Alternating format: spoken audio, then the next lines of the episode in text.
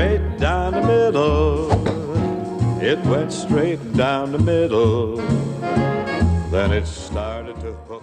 Purse was 750,000, and the next year it went to a million, as you said, the highest purse on the PGA Tour at the time. Uh, second place finisher, Rex Caldwell. What do you remember about uh, Rex Caldwell? Who's sexy Rexy? oh, yes. Rexy uh, I had big old tall boy, looked like a big old Texan, uh, but he's from Florida, if I'm not mistaken. But um, yeah, he was. I played a lot of golf with Rex. Played a lot of practice rounds with Rex. Quite a character. I remember. I remember Rex at Augusta one year.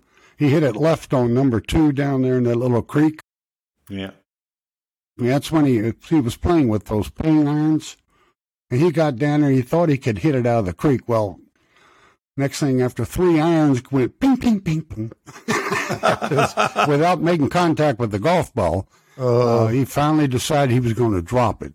and that's my that's my one story with Rex Caldwell.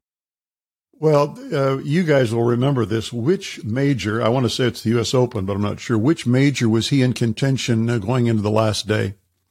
You, you recall? I, you know, I can't remember that. Um, I don't know. He had a couple years there where he ran pretty well. Uh, he was always a good putter, good short arm player, good putter. Uh, do you know what it was, Bruce? No, no. Fuzzy. If you can't remember at 70, I can't at 84, pal. I'm sorry you brought that age stuff up.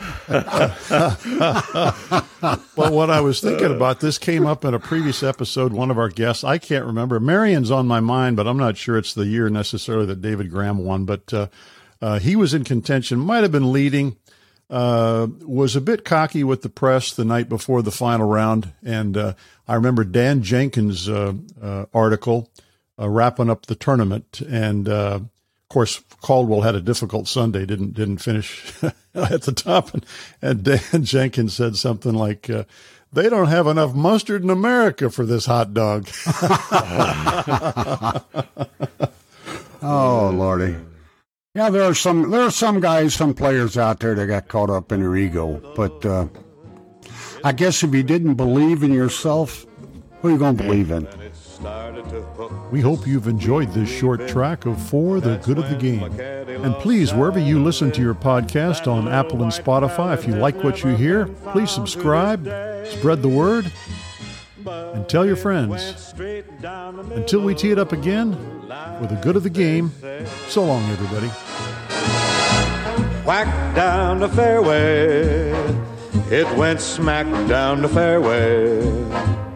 Then it started to slice just smidge off line.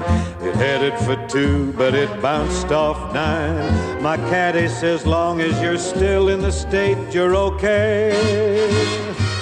Yes, it went straight down the middle. Why?